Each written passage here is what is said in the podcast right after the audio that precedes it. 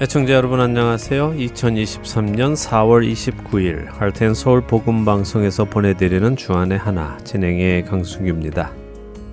지난 한 주도 육신을 입고 오신 하나님의 사랑과 은혜를 깊이 깨달아 하나님을 사랑하고 또 형제 자매를 사랑하신 여러분 되셨으리라 믿습니다.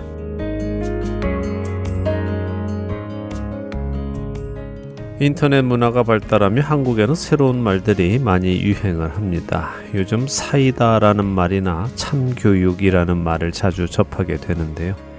어릴 적 많이 마시던 청량음료 사이다. 이 말은요, 어떤 잘못된 일에 대해 올바른 말을 하거나 행동을 해서 그 잘못되었던 찝찝함과 답답함을 풀어줄 때 하는 말이라고 합니다. 야, 정말 사이다네 라면서 그 느낌을 표현하기도 하고요. 잘못한 사람의 잘못을 되갚아주고 나서는 또 참교육을 시켰다라고 표현하기도 합니다. 이런 사이다 같은 또 참교육을 하는 드라마와 영화들이 많이 나옵니다. 그리고 이런 주제의 미디어 대부분은 악인이 등장하고요. 그 악인이 행한 일을 똑같이 되갚아주는 흐름으로 이어지는데요. 마치 눈에는 눈, 이에는 이라는 표현처럼 말입니다. 받은 대로 갚아주고 받은 대로 돌려주는 것을 요즘 사람들은 사이다, 참교육이라고 말합니다. 여러분은 어떠십니까? 여러분이 받은 것을 똑같이 되돌려 주어서 사이다 같은 느낌을 느끼고 싶으십니까? 첫 찬양 함께 하신 후에 말씀 나누겠습니다.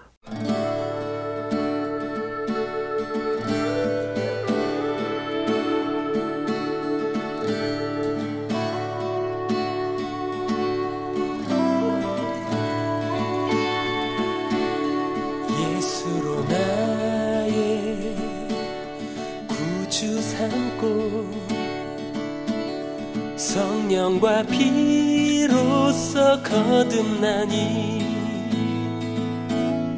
이 세상에서 내 영혼이 하늘의 영광 누리도다. 이것이 나의 간증이요 이것이 나의 찬송일세 나 사는 동안 끊임없이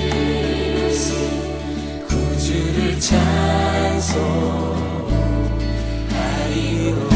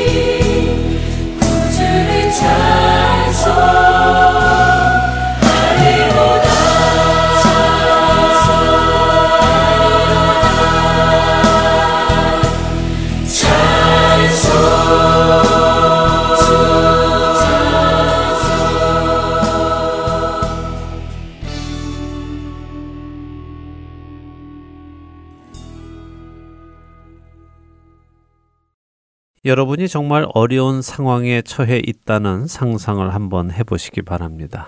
내게 너무 도움이 필요합니다. 당장 얼마의 돈이 필요한데 그 돈이 없으면 내 생명이 위험하거나 내 가족의 생명이 위험한데 내 수중에는 돈이 없고 그래서 여유가 있는 어떤 사람에게 간절히 도움을 구했다고 해보지요. 제발 부탁합니다. 저를 좀 불쌍히 여겨주시고 조금만 도와주십시오.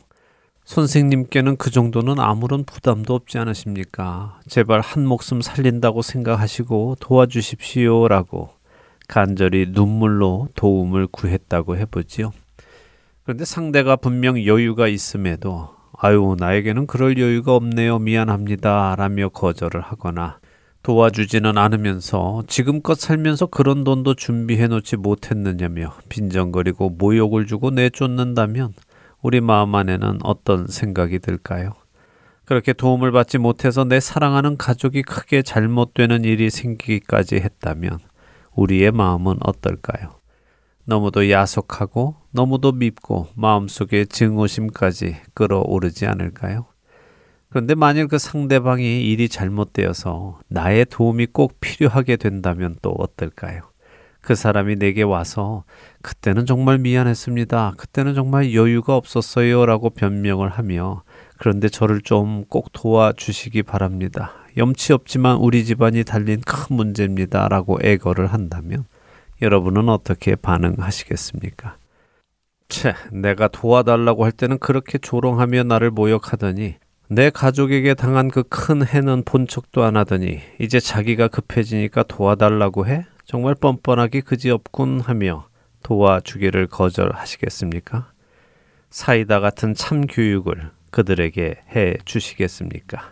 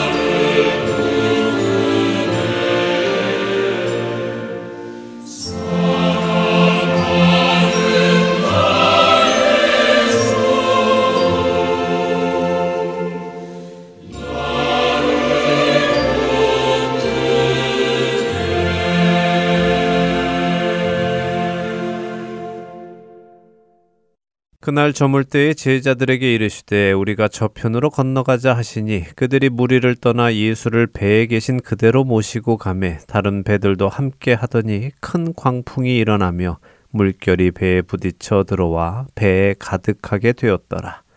마가복음 사 장 삼십오 절에서 삼십칠 절의 말씀입니다. 여러분도 잘 아시는 사건이지요. 예수님께서 제자들과 함께 갈릴리 지역에서 이방인의 지역인 거라사로 가시던 때에 일어난 일입니다.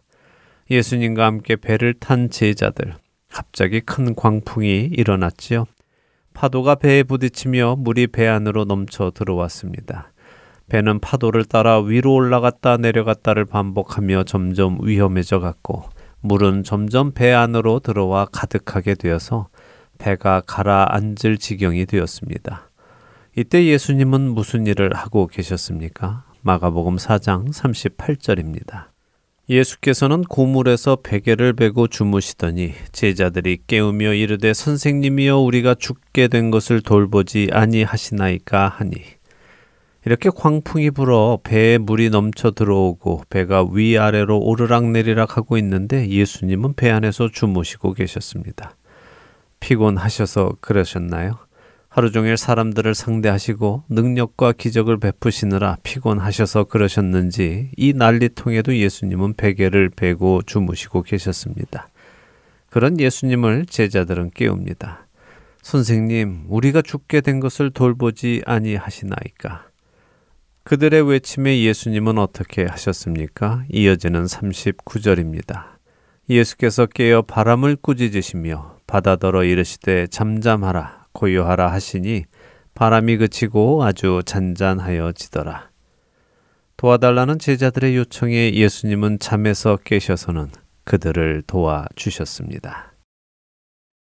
내 맘의 주여 소망되소서 주 없이 모든 일 헛되어라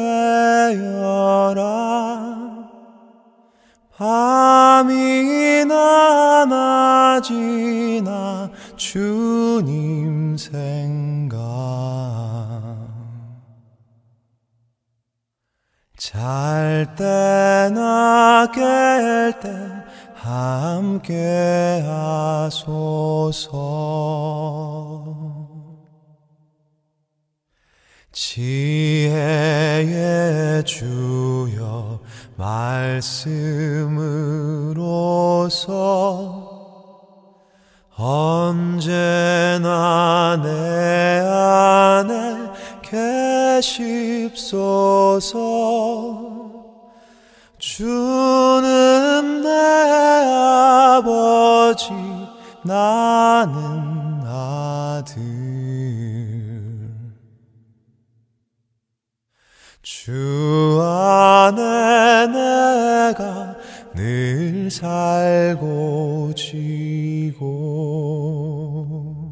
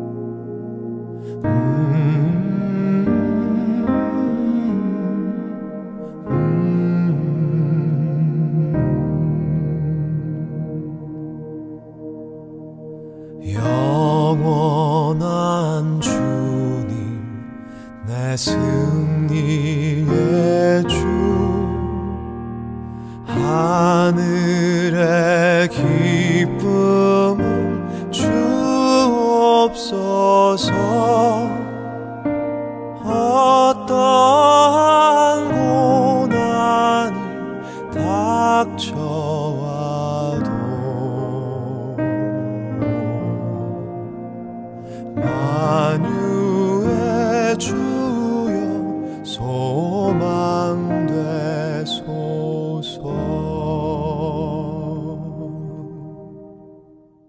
여러분과 함께 기도하는 일 분 기도 시간으로 이어드립니다. 오늘은 아리조나 사랑의 공동체 교회 엄기돈 목사님께서 기도를 인도해 주십니다.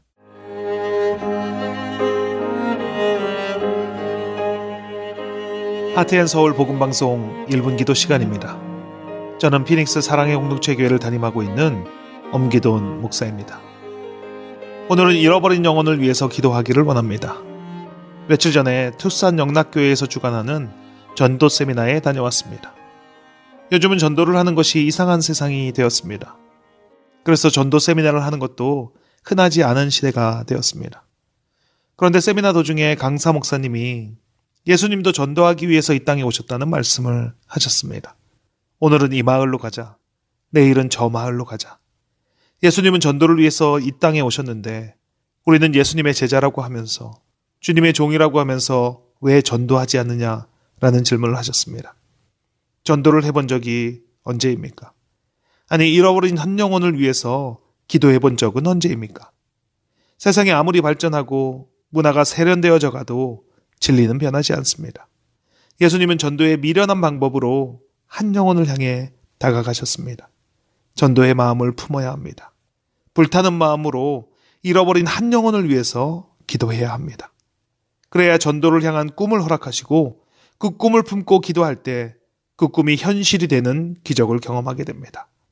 함께 기도하기를 원합니다. 전도가 되겠어. 이 시대에 예수를 모르는 사람이 어디 있어. 마음속에 저항은 있지만 예수님도 전도하셨고 또 전도하는 사람을 통해서 역사하신 예수님을 믿고 기도하기를 원합니다. 잃어버린 한 영혼을 향한 꿈을 주십시오. 그 영혼을 사랑하는 마음을 허락하여 주시옵소서. 어떠한 방해에도 꺾이지 않는 마음을 허락하여 주시옵소서. 기도하면 들어주신 주님께 함께 기도하시겠습니다.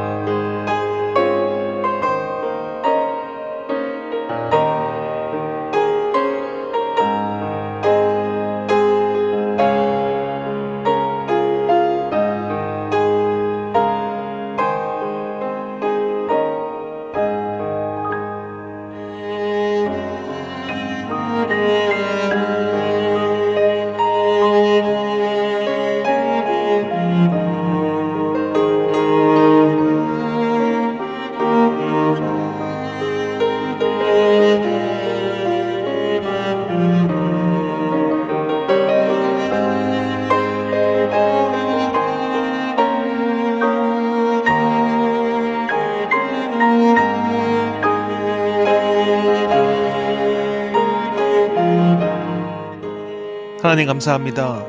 전도의 마음을 허락하여 주셔서 감사합니다. 잃어버린 영혼을 향한 마음을 허락하여 주셔서 감사합니다.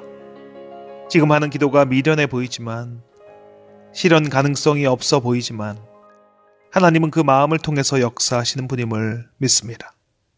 주변을 돌아보게 하시고 복음을 모르는 사람에게 예수 그리스도를 전하는 삶을 살아가게 하옵소서.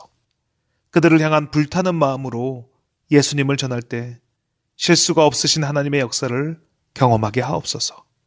감사드리며 예수 그리스도의 이름으로 기도합니다. 아멘.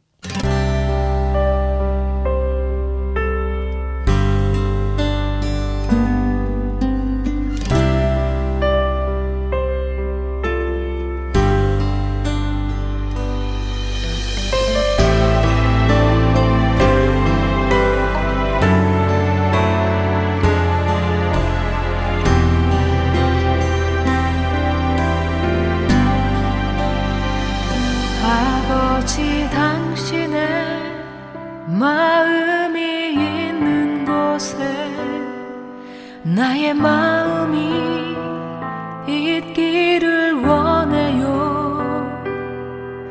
아버지, 당신의 눈물이 고인 곳에 나의 눈물이 고이길 원해요. 아버지, 당신이 바라보는 영혼에게 나의 두 눈이 향하길 원해요. 아버지, 당신이 울고 있는 어두운 땅에 나의 두 발이 향하길 원해요.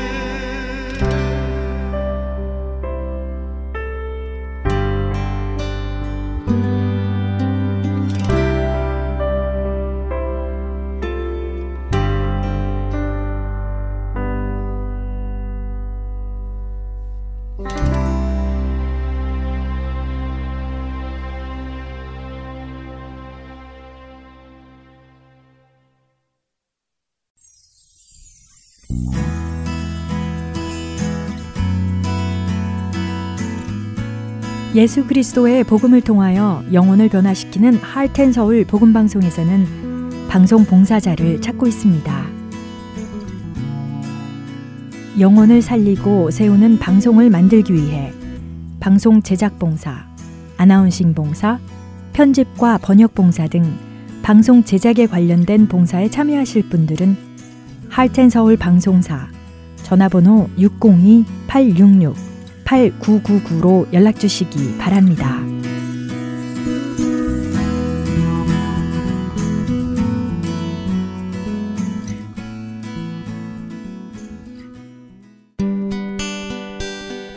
기쁜 소식 사랑으로 땅끝까지 전하는 할텐 서울. 사도들의 행적이 기록된 사도행전을 공부하는 시간입니다. 내 증인이 되리라로 이어드립니다.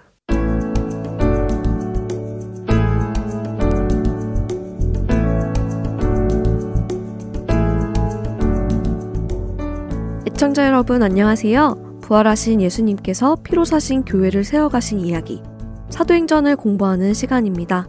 내 증인이 되리라 진행의 백성희입니다. 네, 여러분 안녕하세요. 강순규입니다. 오순절에 사도들이 모여있는 곳에 성령님이 강림하셔서 제자들로 세계 여러 나라의 언어로 하나님 나라의 일을 증언하게 하시자 사람들이 놀랐습니다. 네. 그런데 어떤 사람들은 이런 제자들의 모습을 세술에 취한 것이라며 조롱했는데 베드로 사도가 드디어 그들을 향해 이 일이 술에 취한 것이 아니라 하나님께서 요엘 선지자를 통해 이미 예언하셨던 일인 것을 설명하는 장면까지 보았어요. 네, 그렇습니다. 그리고 그 예언의 말씀은 세상에 하나님의 심판이 시작되었다 하는 이야기였죠. 복음이라는 것이 동전의 양면처럼 한쪽은 구원의 소식이지만 또 한쪽은 심판의 소식이라는 것이 놀라웠습니다. 네, 맞습니다. 동전의 양면처럼 사실 구원과 심판은 하나입니다. 심판이 네. 있기 때문에 구원이 필요한 거죠. 심판이 없다면 구원도 필요 없겠죠. 네. 예, 하나님은 심판을 말씀하시며 구원을 동시에 말씀하십니다. 베드로 사도가 요엘서의 말씀을 인용하며 주의 크고 영화로운 날이 이를 것인데 누구든지 주의 이름을 부르는 자는 구원을 받을 것이다 하면서 심판이 있을 것과 그 심판에서 어떻게 구원을 얻는지도 말씀해 주셨습니다. 자, 오늘 사도 베드로의 첫 설교를 계속해서 보도록 하겠습니다. 사도행전 이 장 이십이 절에서 삼십육 절까지 읽고 오늘 이야기 나누도록 하겠습니다. 네, 그렇게 하겠습니다. 사도행전 이 장 이십이 절부터 삼십육 절입니다. 한 절씩 읽겠습니다. 여러분도 성경을 펴시고 함께 읽으시면 좋겠어요. 이십이 절입니다. 이스라엘 사람들아 이 말을 들으라. 너희도 아는 바와 같이 하나님께서 나사렛 예수로 큰 권능과 기사와 표적을 너희 가운데서 베푸사 너희 앞에서 그를 증언하셨느니라. 그가 하나님께서 정하신 뜻과 미리 아신 대로 내준 바 되었거늘 너희가 법 없는 자들의 손을 빌려 못 박아 죽였으나 하나님께서 그를 사망의 고통에서 풀어 살리셨으니 이는 그가 사망에 매여 있을 수 없었음이라.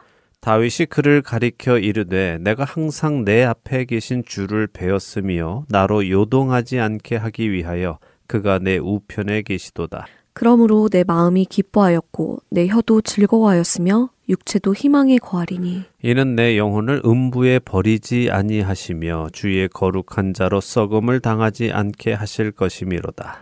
주께서 생명의 길을 내게 보이셨으니 주 앞에서 내게 기쁨이 충만하게 하시리로다 하였으므로 형제들아 내가 조상 다윗에 대하여 담대히 말할 수 있노니 다윗이 죽어 장사되어 그 묘가 오늘까지 우리 중에 있도다. 그는 선지자라 하나님이 이미 맹세하사 그 자손 중에서 한 사람을 그 위에 앉게 하리라 하심을 알고 미리 본고로 그리스도의 부활을 말하되 그가 음부의 버림이 되지 않고 그의 육신이 썩음을 당하지 아니하시리라 하더니 이 예수를 하나님이 살리신지라 우리가 다 이 일의 증인이로다. 하나님이 오른손으로 예수를 높이심에 그가 약속하신 성령을 아버지께 받아서 너희가 보고 듣는 이것을 부어주셨느니라. 다윗은 하늘에 올라가지 못하였으나 친히 말하여 이르되 주께서 내 주에게 말씀하시기를 내가 내 원수로 내 발등상이 되게 하기까지 너는 내 우편에 앉아 있으라 하셨도다 하였으니 그런즉 이스라엘 온 집은 확실히 알지니 너희가 십자가에 못 박은 이 예수를 하나님이 주와 그리스도가 되게 하셨느니라 하니라.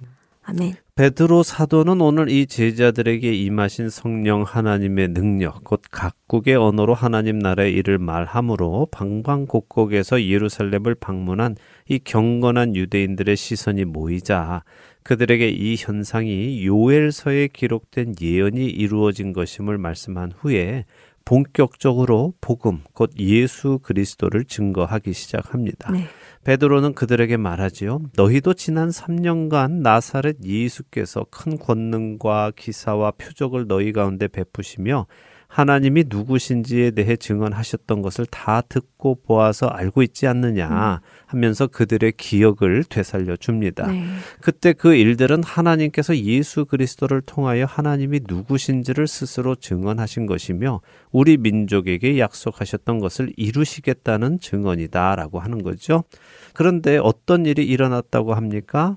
예수님이 십자가에 죽으신 것을 말씀하시네요. 네, 그렇죠. 그런데 참 중요한 말씀이 여기 담겨 있습니다. 예수 그리스도께서 이 땅에 오셔서 죽으시는 것은 하나님께서 미리 정하신 뜻, 곧 그분의 계획 속에서 된 일이다라고 하시죠. 네. 무슨 말인가 하면 예수님이 죽으신 것은 일이 꼬여서, 일이 잘못돼서 그 목적을 이루지 못하고 죽으신 것이 아니라 하나님께서 이미 그렇게 계획하셨던 일이었다는 것입니다. 흔히 우리는 어떤 사람이 자기 뜻을 이루지 못하고 죽으면 그것을 안타까워하지요? 그렇죠. 무언가 대단한 일을 할 사람이라고 생각했는데 그 일을 이루지 못하고 죽으면 허무하고 안타깝고 그렇죠. 네, 하나님의 뜻을 모르는 사람들은요. 예수님의 죽음도 그렇게 생각합니다. 메시아이신 예수님이 오셔서는 로마를 무찌르고 다윗의 왕권을 이어받아서 이스라엘의 왕이 되실 것이라고 기대를 했는데 그 음. 뜻을 이루지 못하고 죽었다라고 생각을 하지요. 그러나 베드로 사도는 그것이 뜻을 이루지 못하고 죽은 것이 아니라 하나님의 계획이었다라고 증언하는 것입니다. 예수님은 이미 죽으시기 위해 이 땅에 오신 것이지 일이 잘못되어 죽으신 것이 아니라는 것을 강조하는 것이군요. 그렇죠. 예수님이 무언가 일을 꾸미셨는데 제자 중에 한 사람이 배신을 하는 바람에 일이 그르치고 생각지 않게 죽으신 것이 아니라 하나님의 계획 속에서 죽으셨다는 것입니다. 그런데 문제가 있습니다. 무엇이냐 하면요. 예수님이 죽으신 것은 하나님의 뜻이 맞기는 맞는데 그렇지만 너희가 지금 여기 모인 이스라엘 네. 사람들이죠. 네. 너희가 법 없는 자들의 손을 빌려 그를 못 박아 죽였다. 이것이 문제다 하는 것입니다. 그런데 법 없는 자들의 손이라면 로마를 말하는 것이 맞나요? 그렇습니다. 이방인인 로마를 말하는 것입니다. 네. 자, 이것이 중요한 것입니다. 누가의 복음 때도 제가 언급을 해드렸지만요. 어떤 사람들은 악역도 필요하다라고 주장을 합니다.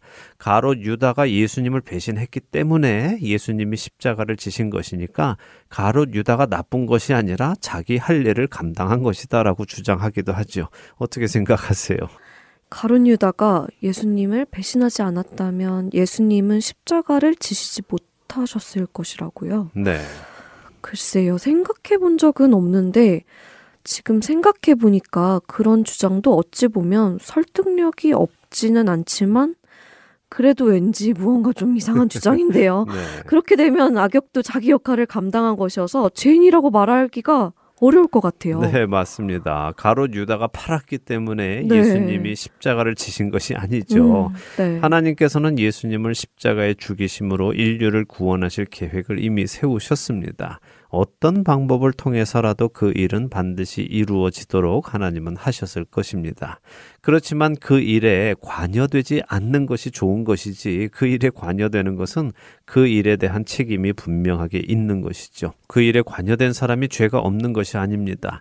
마태복음 이십육 장 이십사 절에서 예수님은 인자는 자기에 대하여 기록된 대로 가거니와 인자를 파는 그 사람에게는 화가 있으리로다. 그 사람은 차라리 태어나지 아니하였더라면 제게 좋을 뻔하였느니라 라고 하시죠. 음, 그 말씀이 그런 의미군요. 그렇습니다. 자, 베드로 사도는요. 모여있는 경건한 유대인들을 향해서 너희가 예수님을 법 없는 자들의 손을 빌어 죽였다라고 말합니다. 사실이지요. 당시의 네. 유대인들이 빌라도의 법정 앞에서 예수님을 죽여달라고 외쳤지 않습니까? 맞아요. 예, 빌라도는 죄가 없으신 예수님을 죽일 수가 없어서 살인 강도범인 바라바를 풀어줄까 하고 사람들을 위협까지 했습니다. 근데 사람들은 죄가 없 없으신 예수님 대신에 자신들에게 피해를 주었던 살인 강도범 바라바를 풀어달라고 요구했죠. 그랬죠. 그들이 바라바를 풀어주고 예수님은 죽이라고 외쳤죠. 네, 그래서 그들에게 죄가 있고 책임이 있는 것입니다. 그런데 이렇게 죽으신 예수님, 그 예수님은 사망의 고통 속에 머물러 계실 수 없으셨습니다. 하나님께서 예수 그리스도를 사망의 고통에서 풀어 살리셨습니다. 왜 예수님은 사망에 매여 계실 수 없으셨을까요? 그 이유를 아십니까? 예수님께서 돌아가셨는데 왜 죽음에 매여 계실 수 없으셨나고요? 네. 글쎄요, 잘 모르겠습니다, 저는. 네, 뭐 사실 백성이 아나운서만 모르시는 사실은 아닙니다. 많은 성도분들이 이 사실을 잘 모르고 계세요. 그 이유는 우리는 처음부터 죽음이 있는 세상에 태어나 살아가기 때문에 그렇습니다. 그래서 이해가 잘 안 되는 것인데요. 간단히 설명을 드리지요. 인류 역사에서요, 스스로 죽기로 결정한 사람이 있다면 그것은 예수 그리스도 단 한 분뿐이십니다. 네? 그게 무슨 말씀이시죠? 스스로 죽기로 결정한 사람이 있다면 예수님 한 분이시라고요? 네. 안타까운 일이지만 자살한 사람들도 스스로 죽기로 결정한 사람들 아닌가요? 네, 그렇게 생각되시죠? 예, 네. 물론 자살은 스스로 자기 목숨을 끊는 것입니다만 그런 말씀을 드리는 것은 아닙니다. 자, 생각해 보세요. 자살한 사람이 스스로 죽기로 결정을 했다고 우리는 생각하지만요. 사실 자살한 사람이 스스로 죽기로 결정하지 않았다고 해보죠. 그 사람은 계속 살 수 있었을까요? 뭐 비록 얼마간은 살 수 있겠지만 그 사람이 죽지 않고 살 수 있을까요? 음, 그건 아니죠. 스스로 죽지 않는다고 해도 언젠가 사람들은 죽으니까요. 맞습니다. 자, 네. 그럼 사람들은 왜 죽습니까? 죄의 삭시 사망이니까 죽는 것이죠. 네, 바로 그 말씀을 드리는 것입니다. 네. 자, 모든 사람은 죽습니다. 언제 어떻게 죽을지 모르지만 모든 사람은 죽지요. 스스로 죽기로 결정한 것이 아니라 스스로 죽는 방법과 때를 결정한 것뿐이지 안 죽어도 되는데 죽기로 결정한 것은 아니라는 말씀입니다. 모두는 언젠가는 죽을 운명이라는 말씀이군요. 네. 그런데 예수님은 그렇지 않으시고요. 그렇죠. 자, 예수님은 왜 죽지 않으실 수 있지요? 말씀하신 대로 죽음, 사망은 죄의 삭시입니다. 죄의 결과지요. 그런데 예수님이 죄를 지셨습니까? 아니요. 예수님은 죄가 없으신 유일하신 분이죠. 네, 맞습니다. 예수님은 죄가 없으십니다. 그래서 예수님은 죽지 않으십니다. 네. 죽음은 오직 죄가 있는 사람들에게만 오는 결과입니다. 자, 그래서 스스로 죽기로 결정할 수 있는 분은 예수님 한 분이신 것입니다. 죽지 않으셔도 되는데 죽기로 결정을 하셨죠. 그리고 십자가를 지시고 죽으셨습니다. 자, 그렇다면 공의의 하나님, 모든 것의 재판장이신 하나님께서는 어떻게 하셔야 할까요? 죄인들이 자기 죄의 결과로 인해 죽는 것은 당연한 일입니다. 그러니 공의로우신 하나님은 죄인의 죽음을 그대로 인정하시죠. 하지만 완전한 의인, 죄가 없으신 분이 죽으셨습니다. 어떻게 하셔야 공의가 이루어질까요? 의인은 죽으면 안 되니까 다시 살리시는 것이군요. 그렇습니다. 의인이 사망의 고통에 머물러 있으면 그것은 공의가 아닙니다. 정의로운 일이 아니죠. 자, 이해가 되시죠? 법정에서 죄 없는 사람이 죄를 뒤집어 쓰고 감옥에 가면 그게 정의입니까? 아닙니까? 아니죠. 죄가 없는데 죄를 뒤집어 쓰고 가면 판사의 잘못이죠. 판사는 정말 죄인을 찾아 죄값을 치르게 해야 하고 죄가 없는 사람은 풀어주어야 정의가 실현되는 것이죠. 네. 바로 그런 의미이군요. 맞습니다. 그래서 예수님은 사망의 고통에 머물러 계실 수 없으신 것입니다. 네. 자기 죄로 죽으신 것이 아니기에 말입니다. 자, 이렇게 베드로 사도가 설명을 한 후에 구약의 시편 십육 편 팔 절에서 십일 절의 말씀을 인용하는데요. 이 시편은 다윗이 쓴 시편이지만 다윗이 다윗 자신에 관해 쓴 것이 아니라 다윗이 그리스도 곧 메시아의 고백을 자신이 대신한 것이라는 것입니다. 내가 내 앞에 계신 주를 배웠으며, 자, 이 말씀은 메시아 곧 예수 그리스도께서 자신 앞에 계신 하나님 아버지를 배웠다는 말씀입니다. 다윗이 아니라요. 그리고 십자가를 지고 죽으셔야 하는 예수님이 요동하지 않으시도록 우편에서 하나님께서 보호하신다는 것이죠. 그래서 예수님께서는 십자가의 그 사역 속에서도 마음이 기쁘셨고 혀도 즐거우셨고 육체도 희망 안에 거하셨다는 말씀입니다. 왜요? 하나님께서 예수님의 영혼을 음부에 버리지 않으시고 썩음을 당하게 하시지 않을 것을 아셨기 때문이라고 하시죠. 또한 생명의 길을 보여주시고 부활하신 후에 기쁨이 충만하게 하실 것을 믿으셨다는 말씀입니다. 그런 말씀이 구약 시편에 미리 예언이 되어 있었던 것이군요. 그렇습니다. 자, 베드로 사도는 계속해서 이 경건한 이스라엘 사람들에게 설명을 해나갑니다. 너희들도 알다시피 이 시편 십육 편의 말씀은 다윗이 자기 자신에 대해 말하는 것이 아니지 않느냐. 다윗은 죽어서 장사되었고 그의 무덤이 이곳에 있지 않느냐. 그러니까 이 시편 십육 편의 말씀은 다윗 자신의 이야기가 아니라 하나님께서 다윗의 자손 중에 한 사람을 보내어 다윗의 왕 위에 앉게 하실 것이라는 것을 미리 보고 여기에 기록한 것이다 라고 설명을 해주는 것입니다. 그리고 베드로 사도는 덧붙이지요. 예수님은 정말로 다윗이 말한 것처럼 죽으셨어도 음부에 버림받지 않았고 육신이 썩지 않고 살아나셨다. 우리들이 그것을 보았다라고 증언하는 것입니다. 이 말을 듣는 사람들이 깜짝 놀랐겠어요. 십자가에서 죽으신 예수님이 다시 살아나신 것이 구약 성경에도 예언이 되어 있었고 실제로 이들이 보았다고 증언하니 말이에요. 그럼요. 깜짝 놀라지요. 네. 베드로 사도는 계속 말씀합니다. 하나님께서 그 예수님을 하나님의 오른손으로 높이셨고 하늘로 들어 올리셨다고요. 승천하셨다는 것입니다. 그리고 그분이 가신 후에 약속하신 성령님께서 오늘 하나님 아버지께로부터 오셔서 우리에게 임하셨고 그분이 임하시니까 오늘 너희가 본 그 놀라운 이적, 우리가 배우지도 않은 그 다른 나라의 언어로 하나님의 큰 일을 증거하는 일이 일어난 것이다 라면서 차근차근 오늘 일어난 일을 설명을 해줍니다. 그리고 삼십사 절에 다윗은 하늘에 올라가지 못했다고도 하시죠. 자, 우리가 사도행전 일 장 나눌 때 이야기했습니다. 예수님은 죽은 후에 하늘로 가는 첫 사람이라고요. 그 전까지 사람이 죽으면 어디로 간다고 말씀드렸습니까? 땅 밑에 있는 음부로 간다고 하셨죠. 다윗도 의인이었지만 하늘로 가지는 못했다는 것이군요. 그럼요. 다윗이 아무리 하나님의 마음에 합한 자라 하더라도 그도 죄인 중에 하나입니다. 하긴 그러고 보니까 다윗이 간음을 했고 우리아를 죽이는 살인도 했고 여러 가지 죄를 지었으니 그 역시 죽어야 하는 죄인이었네요. 네, 모든 사람은 죄인입니다. 의인은 없되 하나도 없다고 말씀하시죠. 네. 자, 베드로 사도는 다윗의 이야기를 설명해 주면서 다윗이 기록한 또 하나의 시편을 인용하는데요. 바로 시편 백십 편 일 절의 말씀입니다. 여호와께서 내 주에게 말씀하시기를 내가 네 원수들로 내 발판이 되게 하기까지 너는 내 오른쪽에 앉아 있으라 하셨도다 하는 말씀인데요. 자, 여기 이 구절에 등장하는 인물이 누구누구인지 한번 생각해 보시죠. 네. 음, 일단은 여호와께서 하셨으니까 여호와 하나님이 계시고 내 주에게 라는 표현이 있으니까 나라는 다윗과 다윗의 주님이 또 계시다는 말씀이네요. 맞습니다. 다윗의 표현에 의하면 하나님만이 주님이 아니라 또 다른 주님이 계시다는 것이죠.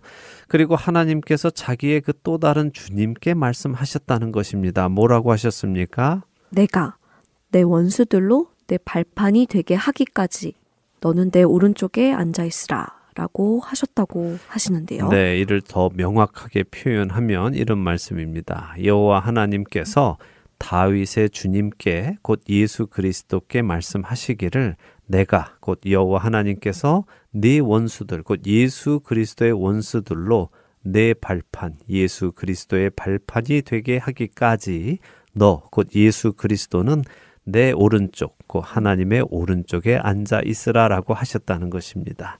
다윗의 이 시편은 먼저는 여호와 하나님 말고 또 하나님이 계시다는 것을 증언하는 것입니다. 심판의 날까지 하나님의 우편에 앉아 계시는 또 다른 주님이 계시다는 것이죠. 그것이 예수님이시군요. 그렇죠. 십자가의 사역을 마치신 예수님은 이제 심판의 날까지 하나님의 우편에 앉아 계십니다. 그리고 그 심판의 날에 하나님께서는 심판을 예수님께 맡기시고 예수님께서는 세상을 심판하시는 심판주로 이 땅에 오십니다. 베드로 사도는 이 사실을 확실히 알라고 사람들에게 선언합니다. 너희가 십자가에 못 박은 그 예수가 하나님께서 구약의 선지자들을 통해 그리고 다윗 왕을 통해 예언하셨던 바로 그분이시며 그분이 바로 우리의 주와 그리스도이시다라고 선언을 하지요. 정말 충격적인 말이겠어요. 결국 자신들이 죽이라고 외쳤던 그 예수가 사실은 구약에 예언되었던 그 메시아이시라는 것을 베드로가 증명한 것이잖아요. 어, 그 당시 사람들은 엄청 놀랐겠는데요. 네, 엄청 놀랐겠죠. 그렇게 놀란 그들의 반응은 우리가 다음 주에 살펴보도록 하겠습니다. 네. 오늘 중요한 것은 이것입니다. 예수님은 바로 구약에 예언된 그 구세주시다라는 것이고 다윗이 고백했던 자신의 주님이시라는 것입니다. 베드로의 말씀에 권위와 권세 그리고 능력이 있음이 느껴지네요. 놀랐습니다. 네, 자, 이 놀라운 베드로의 설교를 통해 어떤 일이 일어나는지 우리 다음 시간에 보도록 하고요. 오늘은 여기에서 마치도록 하겠습니다. 음, 벌써 시간이 다 되었네요. 다음 주의 내용이 기다려집니다. 한 주간도 우리의 구주 되시는 주님의 은혜 안에 거하는 우리 모두 되기를 바라며 내 증인이 되리라 마치겠습니다. 다음 주에 다시 뵙겠습니다. 안녕히 계세요. 안녕히 계십시오.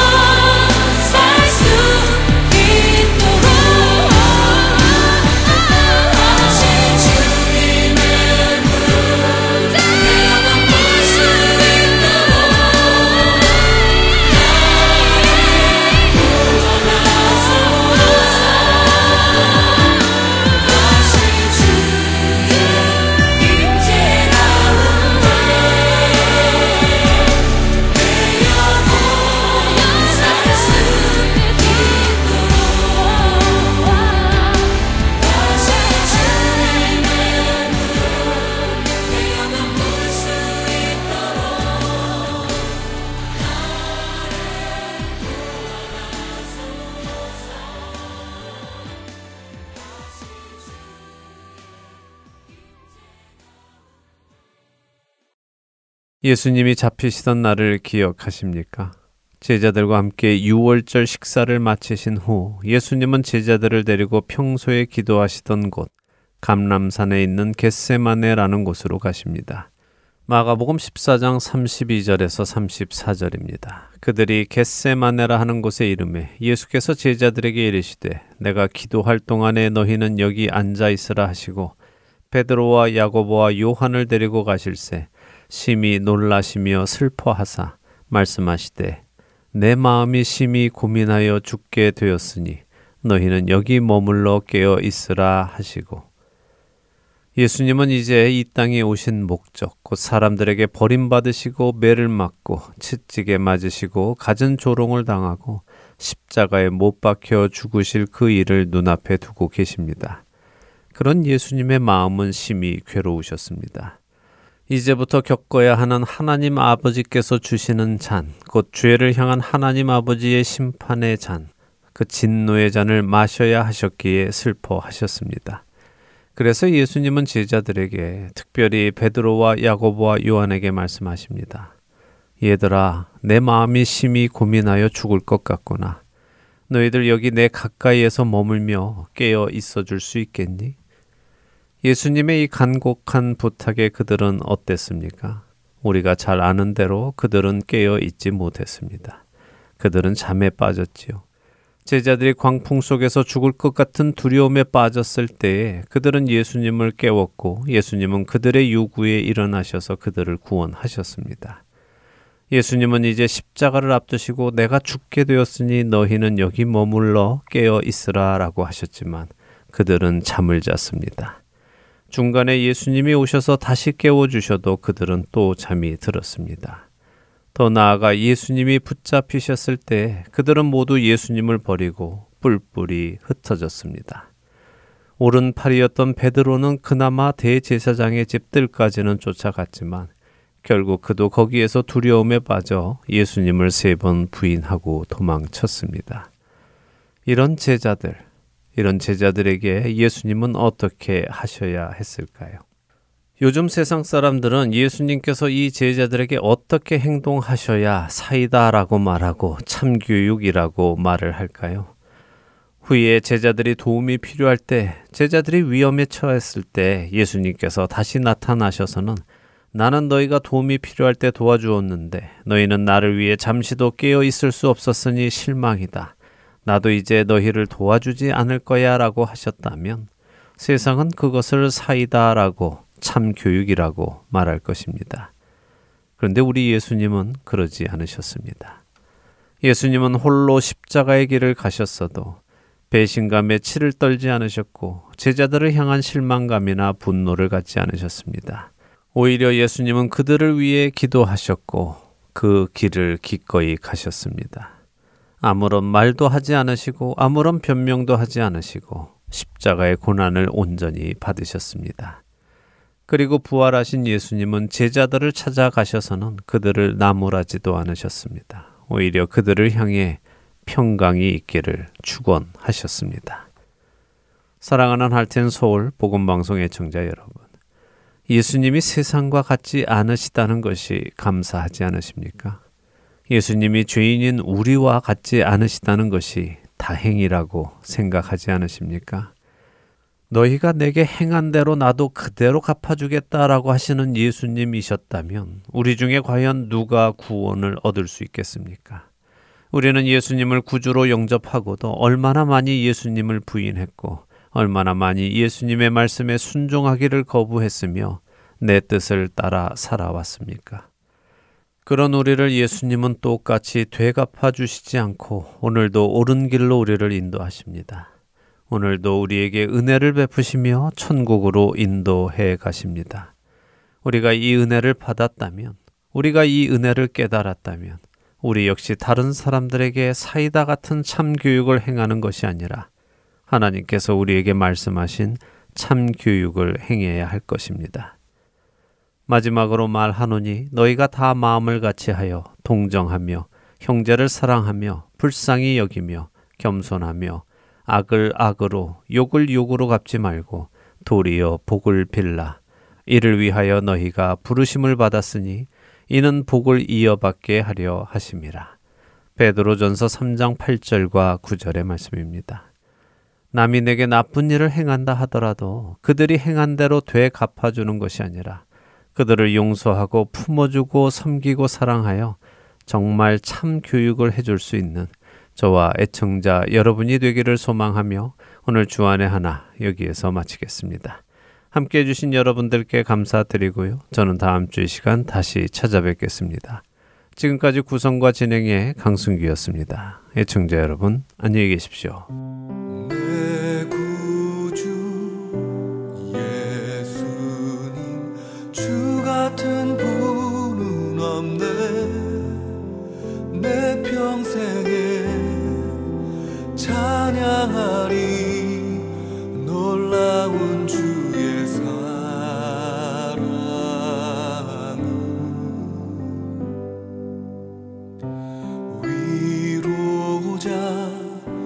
되시며 피난처 되신 주님, 나의 영혼 온 맘 다해 주를 경배합니다.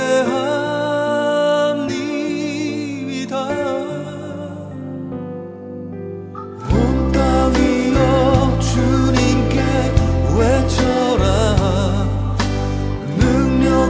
위엄의 왕 되신 주, 산과 바다 소리쳐 주의 이름을 높이리. 주 행한 일 기뻐 노래하며 영원히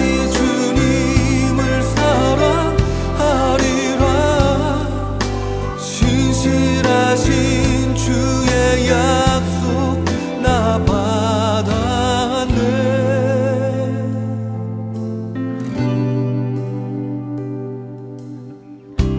내 구주 예수님, 주 같은 분은 없네.